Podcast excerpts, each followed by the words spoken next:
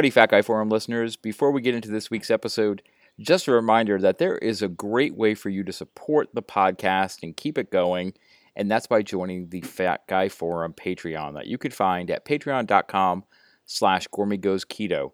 I use all the funds from the Patreon to go for the subscriptions and equipment that are used on the podcast. And if you join now, you will have the opportunity to be a part of helping decide the direction of the podcast as we dive into some new topics and try out a few new things. So I look forward to having you on board. Sign up today. Hey there, everybody. Welcome to another episode of the Fat Guy Forum. This is your host, Gormy, bringing you once again another dude story that I think is going to to bring you some inspiration and you know I think everyone's story has a purpose for us to hear and we all can learn something. So I'm excited to have you sitting down with us once again and joining me as I bring a new guest on the show. Today's guest, his name is Adam. Adam, how are you doing? I'm doing great. How about you? I'm doing good. I'm doing good. I'm glad we're getting to talk, man. Let's get right to it and ask that question. So people are waiting for it. Tell us, man, what qualifies you to be on the Fat Guy Forum? Uh, well, I was uh, growing up. I was always the uh, heavy or fat kid, you know, and uh, come from a family of five sons, and everyone in the house, you know, we were all on the bigger side. Uh, so I mean, like by 12 years old, I was already like 200 pounds, and uh, I remember when I was 16, me and my brother started going to the gym and I got on the scale there and I was 315 pounds and there was not a not a muscle to be seen. so from 16 to 18 I went from 315 down to 240 pounds of pretty lean muscle. Uh, and then you know life happens you're working nonstop I work in roofing and construction and uh, moved out of town got married settled down a little bit more and uh, actually got a back injury. And with the back injury, that spiraled, you know, into depression and issues like that. And I ended up ballooning up to uh, 455 pounds was my highest. And uh, I remember I went to my doctor for a checkup, and uh, he was telling me that, you know, you're not going to see next year. You know, at the time I was 29 years old, pushing 500. And uh, so I was like, you know, what can we do? And he had said, you know, I would say pills, but they're not going to do it. Uh, diet and exercise obviously hasn't done it. So what you need to do is see a bariatric surgeon, and that's going to save your life. And so I went and uh, thought about it and didn't really have the support that I needed at home. So I just said, you know what, I'm just not going to do it. You know, I'll I'll figure it out or I'll muddle through. And then about 3 months later, it's December 25th, Christmas Day. My uh my wife at the time came to me that morning and said, "We're pregnant." Just did the test, did a second test, Christmas morning, we're pregnant. And then it all hit me like a ton of bricks. I said, there is no way that this kid is going to bury me because I was too fat.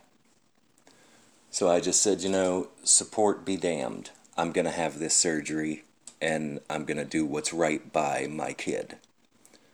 So I was running, I had my own business, uh, livestock auction, and I ended up closing it down and selling off a bunch of the assets out there and taking my savings and paying for this surgery out of pocket because insurance wouldn't cover it. And uh, so that was all the way through. I actually had my surgery. Uh, I'm sorry, that was Christmas of 18 because I had my surgery April of 2019. And within five months, I had already dropped 120 pounds uh, because I was just in the gym constantly. You know, I went in the mornings at 5 a.m., I went after work, going, doing a physical job during the day. and now I went from 455 pounds to 211 pounds now. So, total loss of 244 pounds. Uh, and along the way, after my first six months, I actually talked my father into having the same surgery I did, which is the gastric sleeve. He was 450 pounds, so I outweighed him by like five pounds when we were at our heaviest. And he's now lost uh, 150, 160 pounds and totally changed his life. You know, he's 65. He was wearing uh, oxygen cannulas 24 7 and had a uh, walker to help him get around since losing the weight, he's no longer on mandatory oxygen. He uh, no longer uses the walker, a cane, anything like. So I think that qualifies me to be on the show a little bit. So that's a powerful transformation for both of you. And let so let let's go back to all of it beginning. Let's go let's go back into what it was like to to grow up. You know, you talked about you know five boys in the family, all of you on the bigger side. What was it like? Like, what was eating like at home? Oh, uh, unhealthy to say the least. Uh, my uh, my dad came from a real big family, so he was always used to you know real big meals, and he did all of the cooking. And uh, because he enjoyed it, you know, and mom was like, "Hey, you know, if you enjoy it, you can do it." But I remember, I remember my uncle came and visited us, and while he was there, he still tells the story to this day. And God, it's been twenty something years he was astounded at the dinner because it was legitimately about five pounds of spaghetti uh, between noodles and meat and all of that. And then there was probably three trays of uh, like cookie trays of garlic bread, the Texas toast size and everything like and that was a regular meal for us. Like we didn't we didn't decide to make that because the uncle was visiting. That's just on this certain day of the week, we made that much spaghetti. And that's how pretty much all the meals were. And you talked about when you were in your teen years, you know, that time you got when you got on the scale at the gym. Was that when you really first became aware that you're like, okay, this is this is something I should pay attention to? Like what was that awakening like for you? Well, honestly, uh, and this is kind of funny. I remember my brother, because I'm the youngest of five, so the brother just above me uh, was uh, trying to talk me into going to the gym with him because he wanted to lose weight too, and he did a phenomenal job. He lost 100 pounds in the gym with me, you know. Uh, but I remember he came to me one day because I was just newly 16 with a driver's license. And he's like, you know, on the weekends we always cruise the main strip in town. You know, it's a small town we're from. And uh, I remember him saying, "Don't you uh, don't you want to get a girlfriend? You know, someone you don't know from school or anything like." The two of us being 300 pounds, we're not the first option. You know what I mean? So let's let's get in the gym. Let's let's get in shape and you know knock this thing out of the park. And honestly, when you're 16, that's really that's the the key motivator. You know what I mean? But yes, getting on the scale and realizing that I outweighed my older brother because at his heaviest he was uh, like 280, 285. And then I step on right after him, being a year and a half younger, and I'm at 315. I was like, what in the hell is going on here? Because as the youngest, it's just ingrained. You know, you just feel like everyone that's older than you is bigger than you. I don't know, maybe that's my thing, but when I look at people it's almost like I shrink in comparison to them. So getting on that scale, it was like, whoa, that's a wake up. And you attempted to do something, but clearly it didn't really stick. You know, it wasn't correct.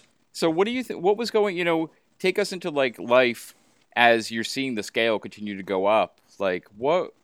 Is especially someone like I, I come from a roofing family. So, you know, I, I understand what that work is like, what the labor can be like. What was it like for you kind of being, having to be active, but still seeing the scale continue to grow? Uh, yeah, that was, that was a big thing. Uh, when I, when I got to be about 24, 24, 25, I actually left the roofing business, the family business, because it was just so damn difficult. Like, you'd you'd be out here because I'm in Florida. It's hot. It's hot all the time, and uh, it just just you felt like you were dying. The humidity's so high you can't breathe. You're pouring sweat, and then you look over at the guy beside you on the roof that's 115 pounds, and he's, you know, just bouncing all over the place, running and gunning, and he's 20 years your senior, you know, and uh, so I realized I was uh, not contributing as much as I would expect from a coworker. So I went to my dad, who was still running the business at the time, and I was like, hey, you know, I hate to do it to you, but I feel like I'm costing the company money at this point because I can't keep up and, you know, having to take breaks when they're not scheduled, stuff like that. So I left the business and went into corrections and uh, that's where I got my back injury. And I remember I left the business, I was about, I don't know, 270, 280, something like that. And then when I was in corrections, I got all the way up to 330 because I remember my last physical, I was 330 there. And then uh, when I got my back injury, the uh, company I worked for, I'm not going to name names, but uh, they actually shut down, and they were a nationwide company. And it was a uh, series of juvenile halls, you know, uh, young offenders under 20 years old. And so, separating a group fight of 19 year old men, basically, uh, I ended up getting a bad injury in my back and never could uh, never could get it right. You know, it was pressing a disc against my sciatic nerve so my whole leg would go numb, or the other alternative was it was just a shooting pain right there at the nerve site. And so I just became less and less active because sitting still felt better, even though now I know that's the exact opposite. You know, you push through the pain, you stay active, and it can help relieve that. So the sedentary life began and uh, that's when you uh, you start finding coping mechanisms. Well, since I was always the fat kid, you know, I knew what would cheer me up, and that was a good meal or bag of chips, like a family size bag of chips. I'd kill in a half hour watching TV, you know, and so just a series of bad choices after the injury just led me, and I went from three thirty to about 420 pounds without ever stepping on a scale. So, in my mind, it was like it wasn't happening because I wasn't paying attention enough on purpose. You know, I'd see a scale and I'd be like, nah, I'm still like 330. I don't need to get on the scale. And then pretty soon you go to step on a scale and it just reads error. Or it's one with the needle and it just spins to the end. And I remember uh, having to go to a uh, pallet scale up there. I went to my doctor and he sent me to the retirement home because he also did inpatient visits for them. He's like, they have a pallet scale and I'm going to write you a note so you can go in there and weigh yourself on it. And the embarrassment, I mean, it doesn't, there's no way to describe that feeling. And then so I was like, okay, I'm gonna get under control. You know, I'm gonna I'm gonna solve this. And next thing I knew, the next time I had a checkup, we went and weighed in, and I gained another 35 pounds to hit my heaviest.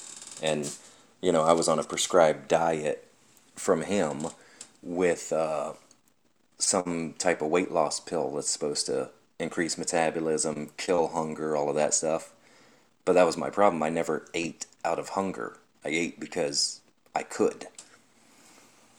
And now, since since making that transition and having the surgery and everything two and a half years ago, my nutritionalist that I was seeing from the bariatric center explained it in perfect terms. You know, I was living to eat, and I needed to reprogram to where food is only meant to keep me alive You know, you don't have to enjoy every meal. Every meal does not need to be perfect with the right accents and accoutrements.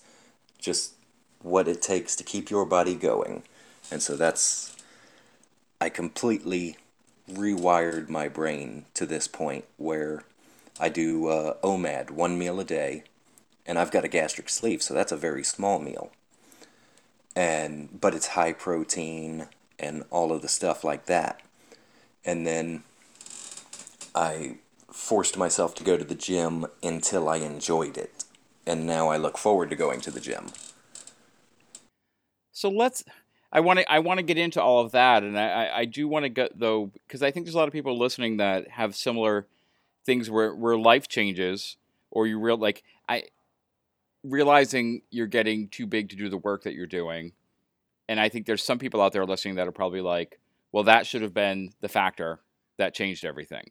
You know, that should have been the moment that did that. You know, seeing 420 on the scale, okay, that should have been the moment that did it.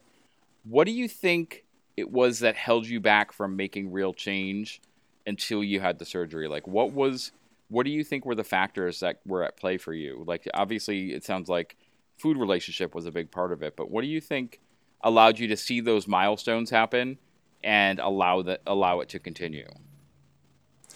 Honestly, it was a it was a combination of depression, like the why bother mentality, coupled with laziness. You know, there's no way to church that up. I was lazy. I didn't I didn't want to go on a walk, you know, I hated going shopping because everything I need is on the other end of the store, you know. Like it was it was purely the depression from seeing those milestones and living them and then with the back injury being unemployed that sets in a whole other dynamic of depression because you're the you're the man of the house. It's your job to be the breadwinner and take care of things. And now you're laid up in the bed can't can't get around can't do anything. And then so you couple those together along with horrible choices you know. I don't think there was ever anything healthy in my home for uh, food wise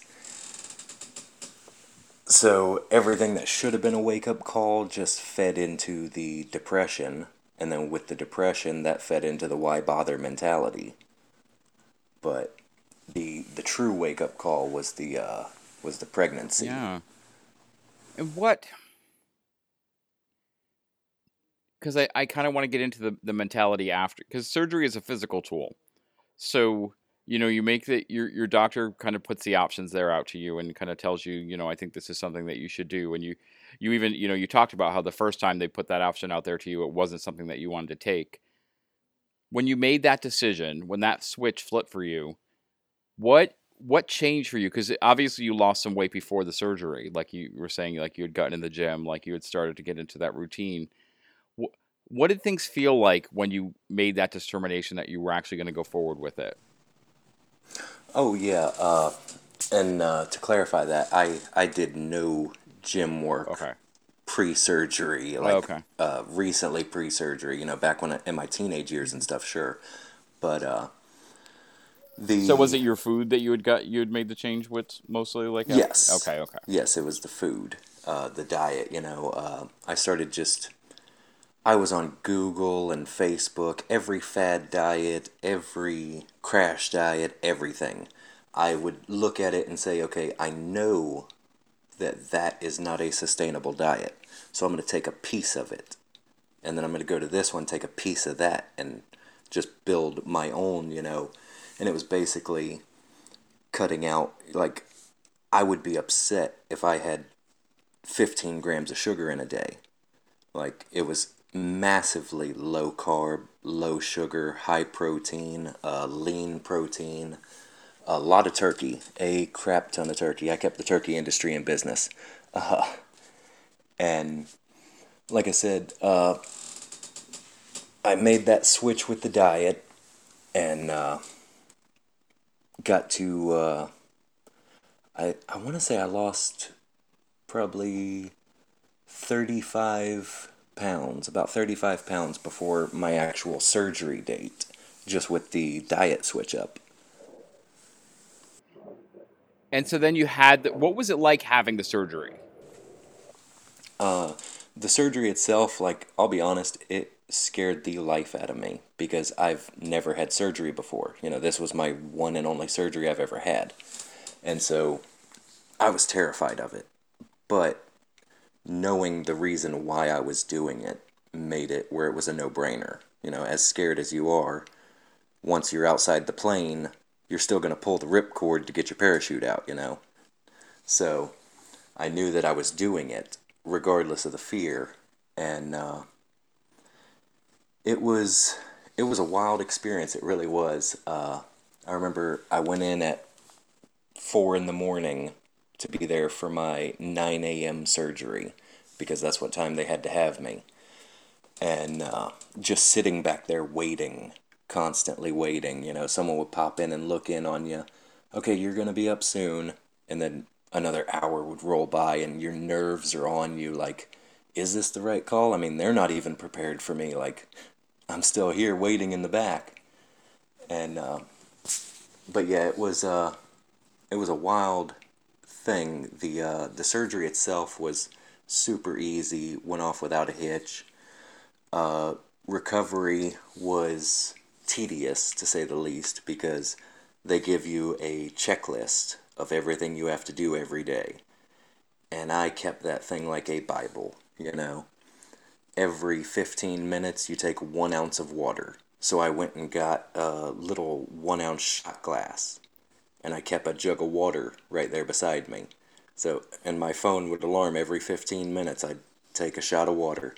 Every 45 minutes, you had to take X amount of steps. So I would fight my way out of the chair and try and make those steps the whole time because it's my first and only surgery. I'm thinking, you know, I'm about to rip all my stitches open. You know, just so it was a it was tedious, but if I had it to do over again, I'd have done it many years before. And so you made you had the, the obviously the surgery leads to a physical change in terms of what you can eat.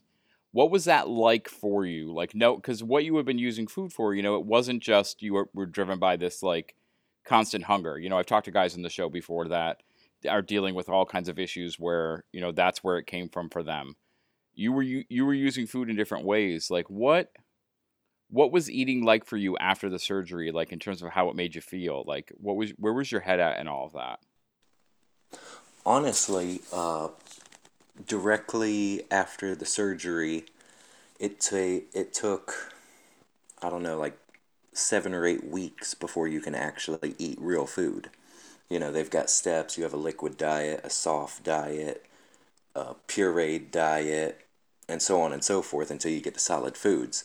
So that that time frame there of waiting to get real food really helped reset my brain to where I wasn't just mindlessly craving a snack at any given time, but also not using it as a coping mechanism because during that recovery, like I say, I started working out before I was actually cleared to. And I know that's horrible to say, and I'm not advocating anyone ever do that and go against the doctor's orders, but I did. And I gained a, a new motivation, uh, a new drive, a new drive basically, to where what I used food for, for my emotional state, I was getting that and more from the gym. And so that's why I would go to the gym at four or five in the morning for an hour workout and then an hour and a half of uh, cardio on the on the bicycle or the treadmill. And then I would go in the evenings around five or six at night and do the exact same workout. And uh, so basically, the, the recovery reset that for me like I don't know, I wouldn't I wouldn't feel right taking credit for it because it was just I had to find I had to find a new addiction because I couldn't go to food because you physically couldn't. I tried eating a solid food early and it felt like razor blades in your stomach. You just immediately would vomit and it's gone now. And now you're still hungry, but you're in pain now and in the back of your mind, did I just tear staples? So, so that the two or three times I attempted to eat the garbage early or even real food early, the fear of and the, the anger at myself of, you know, I spent $16,000 on this surgery and I'm going to screw it up because I want some uh, peanut butter crackers or some other garbage like that. Like, it really was a wake up call. Like, who spends that kind of money just to, during the recovery phase, you haven't even been a month out of surgery and you're already trying to screw it up? is what was in my mind. So I focused all of that into the gym. Like, as soon as I put that together, I said, you don't spend this kind of money to screw up on purpose. And that's what I felt like I was doing if I was going to go right back to food. And so I would call my nutritionalist at the center there, the bariatric center, because she gave me her private number and was like, anytime you feel like you're going to backslide, you call me. And so when I called her, she's like, you know, it's been two weeks. You shouldn't need to call me right now. I'm like, yeah, but I do. and uh, so she was giving me support and uh, also took a uh, stern role. You know, you did not want to disappoint Miss Cheryl. She would she would give you the gears on that. And so uh, she helped me a lot with the with the food aspect. You know, pointing out and re reminding me and reprimanding me that this whole thing is designed for you to succeed. So, a lot of people don't succeed after surgery. And she kept reminding me it is a tool, it is not a fix. You know, if you're, the way she put it was perfect. Losing weight is the same thing as digging a hole. You can diet and exercise and dig that hole with a shovel, or you can do surgery and follow our program and dig that hole with a backhoe. At the end of the day, you still have to do the work, but we're giving you a better digging implement. And so, with her talking me through that with the support and then refocusing everything on the gym, that's what reprogrammed me from using food as a coping mechanism, basically. And I think you started to get into this already a little bit earlier, but what is your relationship with food like now? now it is uh, purely the thing I have to eat every so often to stay here. Honestly, uh, I don't I don't care if the food is good or bad taste wise. It's about making sure it's got all the right stuff in it for me. You know, and I still fail at that. You know, I'm not getting all the vegetables, and I'll admit that. Uh, I'm not getting, you know, I'm not hitting daily macros or anything like that, but I make sure it's low carb, low sugar, low fat, high protein, and then I'll do, you know, one one day a week will just be a free for all, you know. And I say a free for all, it's a meal the size of the palm of your hand, but it'll be a slice and a half of pizza just to reset the uh, mental side of it and reset the body because my nutritionalist recommended that but uh, yeah, all uh, and and with the with the surgery and the mentality change, there's a lot of foods I just can't eat anymore. Like once I had fully recovered, I could no longer eat fried food. And I'm in the South, Mike. That's what we do. so, but now, like even now, two and a half years out, I can't eat French fries. I will immediately become sick. I can't eat fried chicken that's that's a that's a hard blow for me. uh, so a lot of the greasy and fried stuff, my body simply will not tolerate anymore. So that also is another thing that helps me to where it's like if I can't physically give into those vices, it's ridiculous to hold on to the memory of man that stuff used to be so good. Let me try again up, oh, I'm still sick, but man, it used to be good. Let me try again this week, you know. No, it hurts. Like physically, it feels like there's knives in your stomach and you're going to throw up. So that honestly was the best thing for me because I have tested it. That's how I can tell you it hurts and you want to throw up. because I did test it. And if I didn't have that kind of reaction, I. I hate to say I know for certain, but it's a 50 50 shot. I could be pretty close to my heaviest right now if I didn't have those bad reactions to these foods now. But I do, and that changed my mentality. And with that, I was able to coach my dad through with after his surgery, you know, because everyone can tell you, oh, don't do that, it's going to be bad. But when someone you know and love has done it six months ago and is telling you, you're more apt to believe it rather than test it. And, and what was that like? Like, I'm, I'm curious. I there's some other things I want to talk about, but I'm curious that you brought it up. Like, what was it like talking to your dad about it? Uh, well, honestly, my dad is the greatest man I've ever met. You know, he was always the strongest, the smartest, the the kindest, happiest person. You know, and huge supportive person to all of us, not just me. Uh, so he went into it with a completely open mind. You know, neither one of us know anyone that had surgery uh, or knew anyone until right before surgery we found out that the doctor that recommended it to me, his receptionist, had had uh, lap band surgery. So we talked to her a little bit about it. But uh, so he went in fully supportive of me and in kind, was immediate to call me, you know, I'm really thinking about doing it, son. I've got my notepad out and my pen here. Just start describing, you know, what you're feeling and how it's going. And then when you're able to leave the house and come over, we'll go over all of this stuff and see if it is going to be right for me. And that's what we did.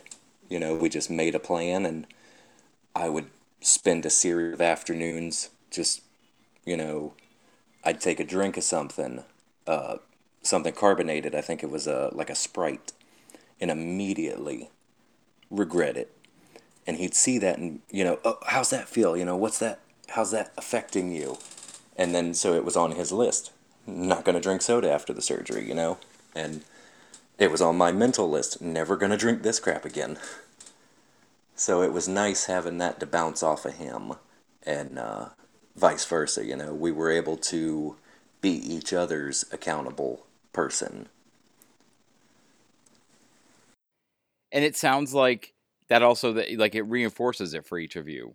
Like him being able to see you go through the experience and learn from it and then also you wanting that experience for him you know the success that you were seeing wanting him to have it mm-hmm.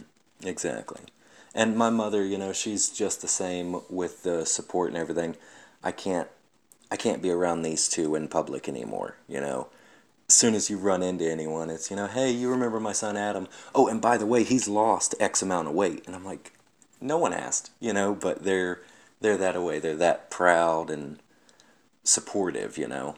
So someone will see dad and, you know, man, you look great. Have you lost weight? Oh yeah, about 100, 150 pounds. But Adam over here, he's he's my role model. He's lost this much and so that, you know, that's always a great feeling like, you know, you're just beaming over there like a little kid again. And so now you've so as you said, you've lost 244 pounds. So from 455 to 211, that's a big physical transformation.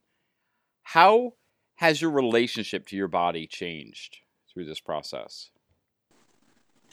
Uh, honestly, I'd like to say it's all sunshine and rainbows, but you know, I I love my body so much more now. It's no longer in pain 24/7. My knees don't hurt uh, my back doesn't hurt. You know, the back injury solved itself with the weight loss because it was putting so much pressure on the discs that now it's not applying those pressure points.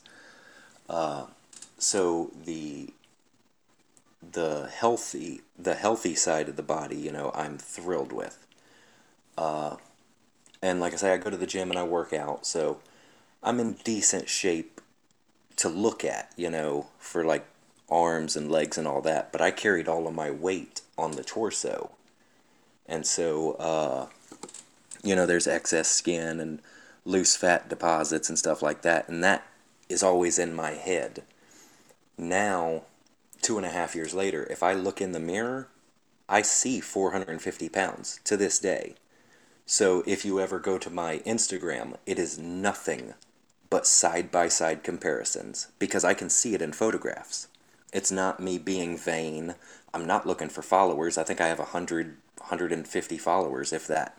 Because I'm not, you know, and I hate to say it, you know, I'm not posting all these super inspirational things like everyone else does because that's that's not how I chose to use Instagram. I use it as a diary to show me that my mentality, what I see when I look at myself, is not what it actually is. So, like I said, I love my body physically, but the imagery of it is still upsetting to me until I can figure out a way to fix that, if that makes sense. Like, I see all these guys, you know, some of your former guests, you know, uh, uh, I'm going to name drop them. You got uh, John Arpino and Poro and them, and I followed them and you as well back in 2017 when the conversation of surgery ever came up with a doctor.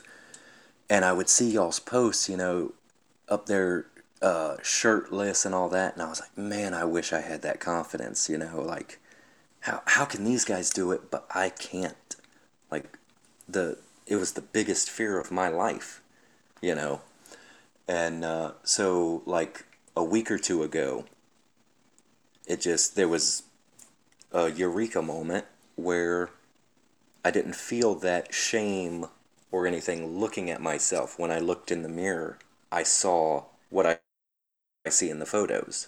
So I actually put my uh, first picture on there with no shirt on and then felt so pumped about that. I think like a half hour later, I put another one on. like, I was like, man, you know, this this feels good, feels really good not to not to have that shame. You know, I've lost two people essentially, you know, two smaller people, but uh, it just made no sense to me. Like I've got a two year old daughter now that thinks I hung the moon.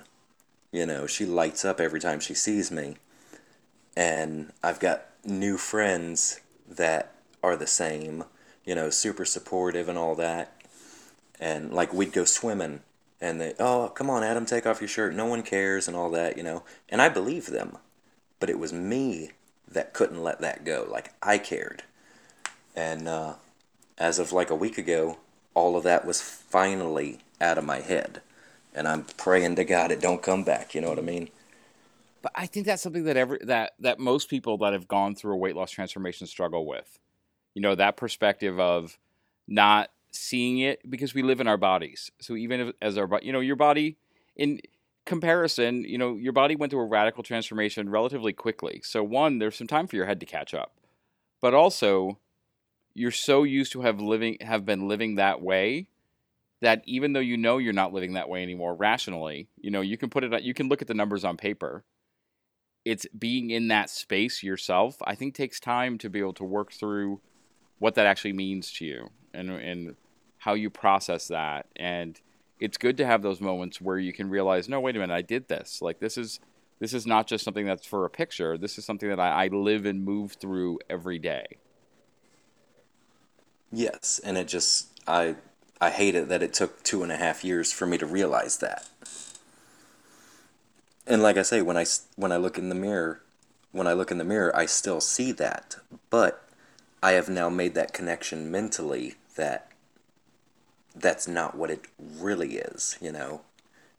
So I get I don't I don't really know how to make that make sense, I guess, but for me it works. No, I think it and I like think now I can feel proud. Yeah, I think it does make sense and I think it's and it, you also have that feeling so when you do have those moments where you're back in that original place in that headspace, it's you can play that against it now. You're like, you know that that feeling is being driven by something else, whether it's by circumstance or something that happened that has zero to do with your body.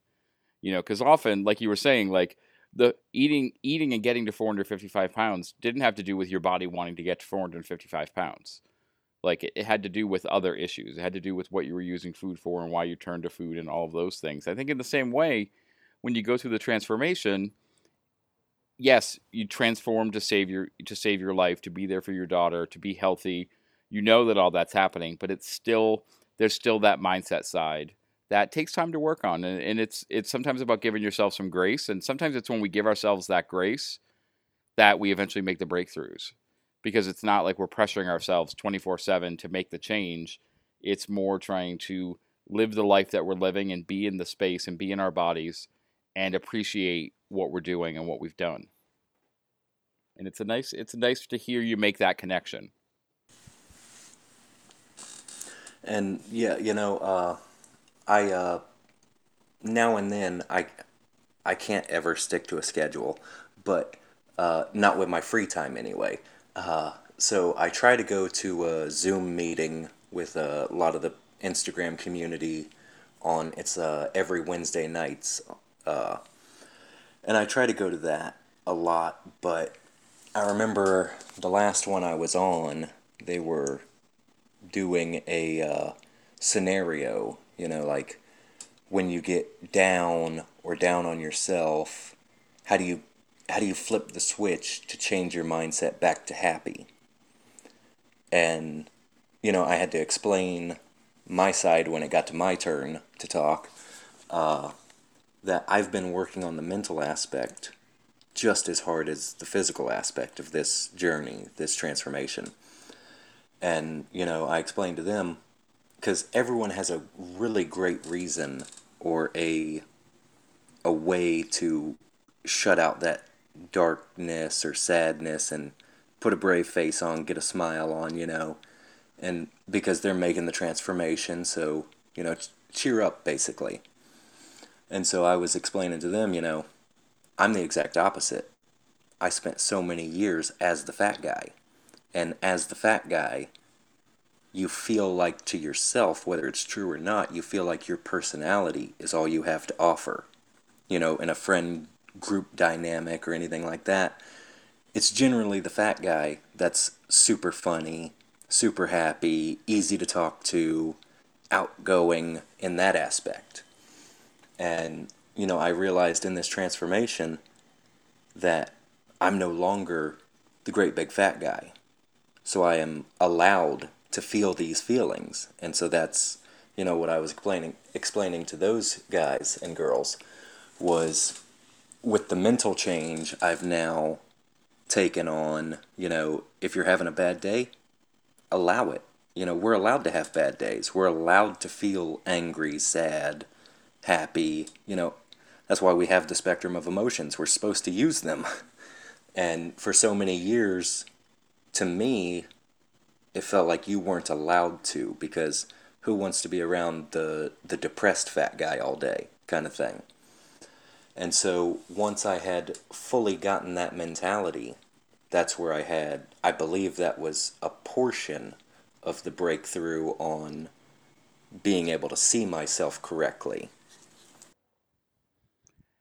I think that's a powerful realization. I think that's something that we don't always acknowledge when people are going through weight loss transformations or making changes, especially people that grew up big and use food as that go to for emotion.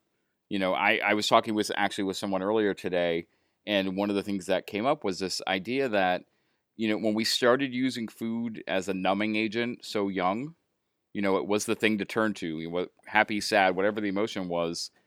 It's almost like you miss some developmental stages when it comes to handling your emotions. So a big part of weight loss transformation is allowing your feelings to be what they are and allowing yourself to live through them instead of having to always find something that will quote unquote handle that feeling or, or numb that feeling or take it away. You know, it's about finding ways to channel those emotions. And, you know, that's that thing where sometimes you'll see people say, you know, well, you know, yeah, you used to really you used to turn to food all the time and now you work out a lot. And it's like, well, one of those things was causing harm and one of those things and yes, obviously people there are people that use exercise in negative ways. But for the most part, when you're using it as a positive force in your life, it's contributing to the overall positive development of yourself as an individual. You know, you're finding ways to allow your emotion to be what it is and to face them in ways that are different. And, and that's a part of that growth that I think is important for every person. You know, that is going through making that kind of transformation. I don't know if that makes any sense or not. No, it does. It makes perfect sense, honestly. Uh, and along with that, you know, like when you're as big as I was or as big as you used to be, you know, when you're when you're excessively large, I'll say, there's a lot you physically can't partake in, you can't do. So while you're like what you're saying, while you're figuring out the emotional side and how to handle all of that stuff, at the same time you're figuring out the physical side, you know. I'm still a I'm still a somewhat young man, you know, I'll be 32 this year. And it was only in the last year I really started figuring out what what do I enjoy? What what would I enjoy? You know, because there was so many things you just you physically can't do. Uh, like going going to a theme park. I remember being 15 and we went to uh, Six Flags. I couldn't fit on a single ride. And you don't find that out until you've paid the money and made the drive and you're in there in front of the line watching that thing not click on you. Because I don't even believe they had the test seats out there back then. And uh, so now, uh, this last this last March, we had our county fair. I rode every ride there, including the children rides, because I had my daughter with me and fit. And like, I could be an adrenaline junkie now. You know, never would have known that before because you just you couldn't have that opportunity. Uh, I joined a bowling league and made new friends there. You know, uh, started golfing. You know, there's so many changes that happen besides the number on the scale changing. And that's what is the most shocking to me. You know, sure, I've lost 244 pounds. I feel great. And my, as far as I'm concerned, I look great. But the the abilities that have changed, the things you can do, the the rationalization in your mind of how to handle different situations now that you're changing how you dealt with the emotional side as well. Those are the things that are more impressive to me than the weight loss. And so, Adam, what are the, the challenges you would say that you're currently facing? Uh, right now, uh, let me see here. Uh, one of the challenges is uh, trying to change the way I eat now. You know, like I had switched to doing full OMAD one meal a day. And now I'm trying to cut. Like I've gotten to this weight, it's been sustained for eight or nine months, no fluctuation, you know, maybe a pound or two up or a pound or two down. Uh, so I'm pretty much at where I feel like is a comfortable baseline, and now I'm trying to cut. So the the one meal a day is not doing it for the metabolism. You know, you have to start it early in the morning with breakfast. That's why we have breakfast. You know, so the mentality to me is how do I turn off what's worked for two and a half years? You know how like when I turned off my horribly unhealthy eating habits, it was because I physically couldn't do it, you know, after surgery. Now it's trying to switch it up to how do I how do I talk my body into doing multiple small meals to keep the metabolism going, keep the fuel in me while not going overboard. And so that is really a struggle I'm seeing right now because I feel like either I just don't want the multiple meals because the mindset, you know, oh, that's how you start gaining again. And then the other side is no, I can see st- uh, stats and facts and nutritionalists, you know, that can point out every reason this would help. But it's still that that fear, I believe, will always be there of the regain. So that's what I'm trying to get through right now which I think is a, a real fear. You know, it's a real fear that that a lot of people live with. So I think that makes a lot of sense. What are the things that you're most excited for coming up for you? Uh, most excited for?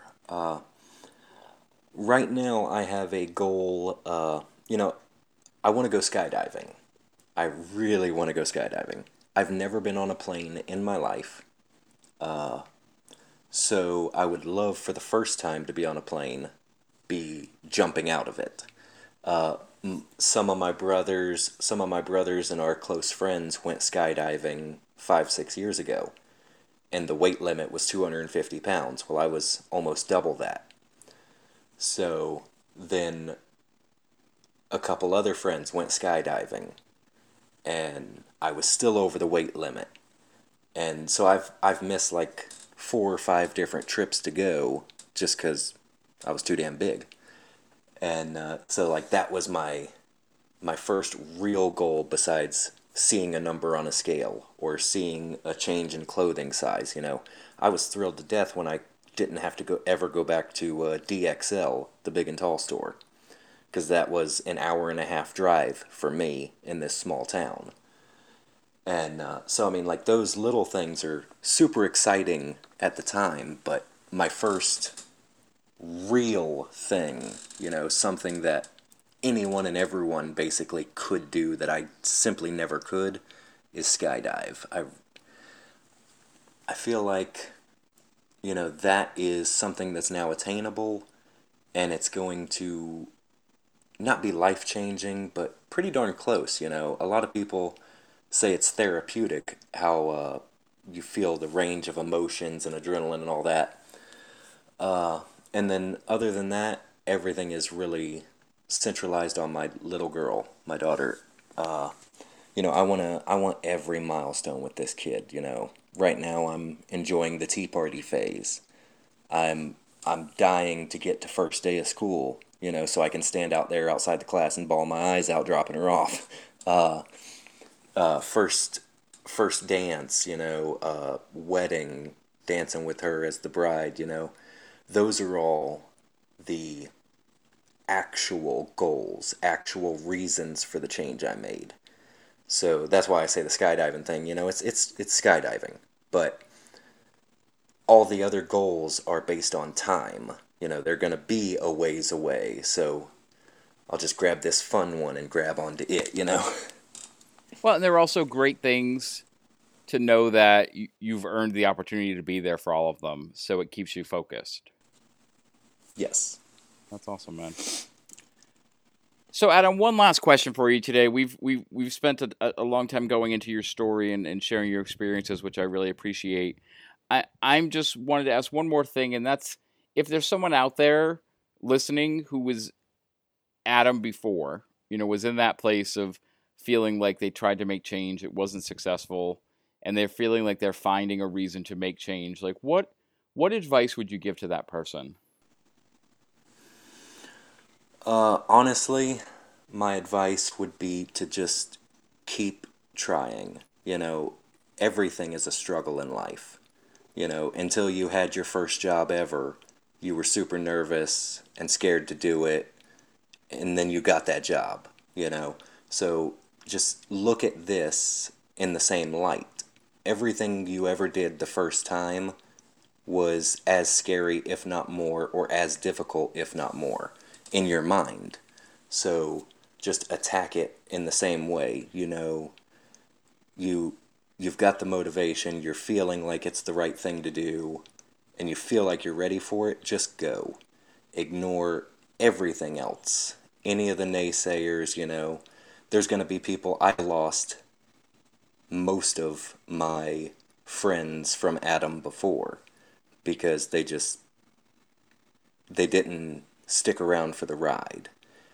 And, or they were, you know, oh, you know, it's cool that you lost this weight, but, you know, you're probably not going to lose any more. And you can't, you can't get sucked into that stuff. So that's why I say ignore it all. Just block out everything except your start and finish line. You know, just keep driving towards it is the advice that I wish I had years ago and the advice that I would gladly give anyone else. I like it, man. And Adam, I know you said your Instagram isn't meant to be, you know, you're not looking for hundreds of followers, but If anyone out there listening to your story today does want to connect with you, where can they find you? Uh, it is Ogles18, O G L E S, and then the digits 18 on Instagram. And I will definitely put a link to that in today's show notes. Adam, I, I want to say a big thank you for being willing to come on and share your story openly with everyone. I really appreciate it. Oh, yeah, thank you. I've never done a podcast until tonight, so thank you you very much.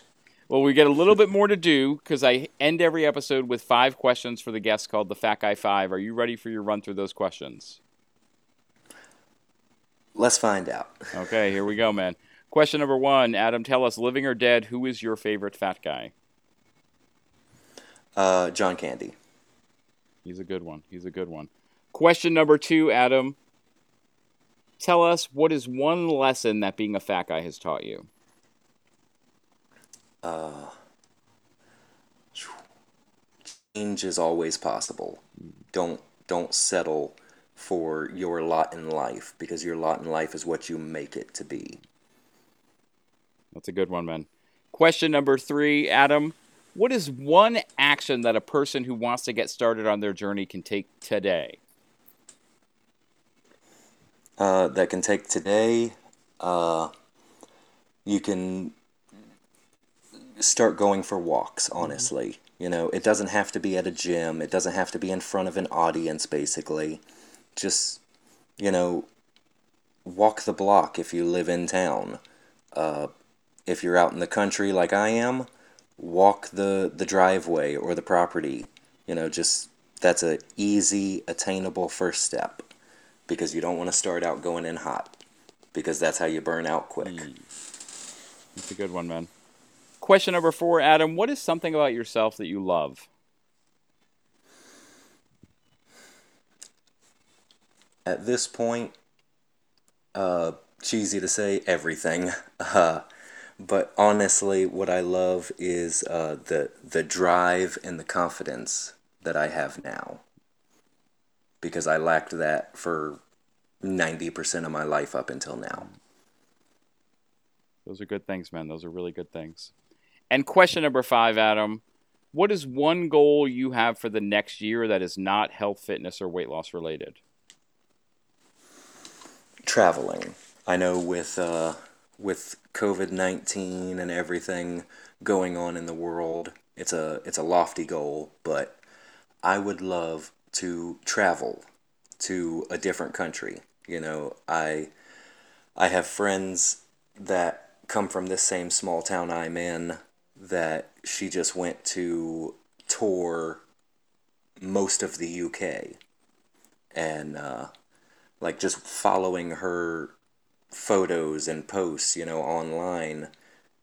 She was in Ireland, and then the next thing you know, she's in Amsterdam.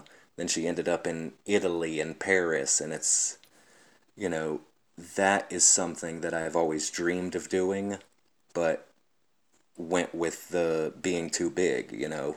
Am I gonna am I gonna pay for two seats on an airplane my first airplane trip is is that flight to be too long and cause me swelling or blood clots you know so that was never on the table so that is non weight fitness goal that's number 1 traveling I like it, man. I like it a lot. I think that's a, another one of those things to access that you couldn't access before. absolutely Well, Adam, let me just say thank you one more time today. I really appreciate you joining us and sharing your story. yes sir thank you for having me And like I said, everyone, I'm going to put a link to, to Adam's Instagram in the show notes of this episode if you want to find him. If you want to connect with me, you can find me on Instagram at Gormy Goes Keto, on Twitter at Gormy Goes Keto. You can email the show at thefatguyforum at gmail.com, and you can also follow along with everything I'm doing work-wise at theketoroad.com. My friends, thank you for joining us again. Remember, go out there, do something today to amaze yourselves, because you are the most amazing people I know. And then Come on back and catch us on the next episode of the Fat Guy Forum.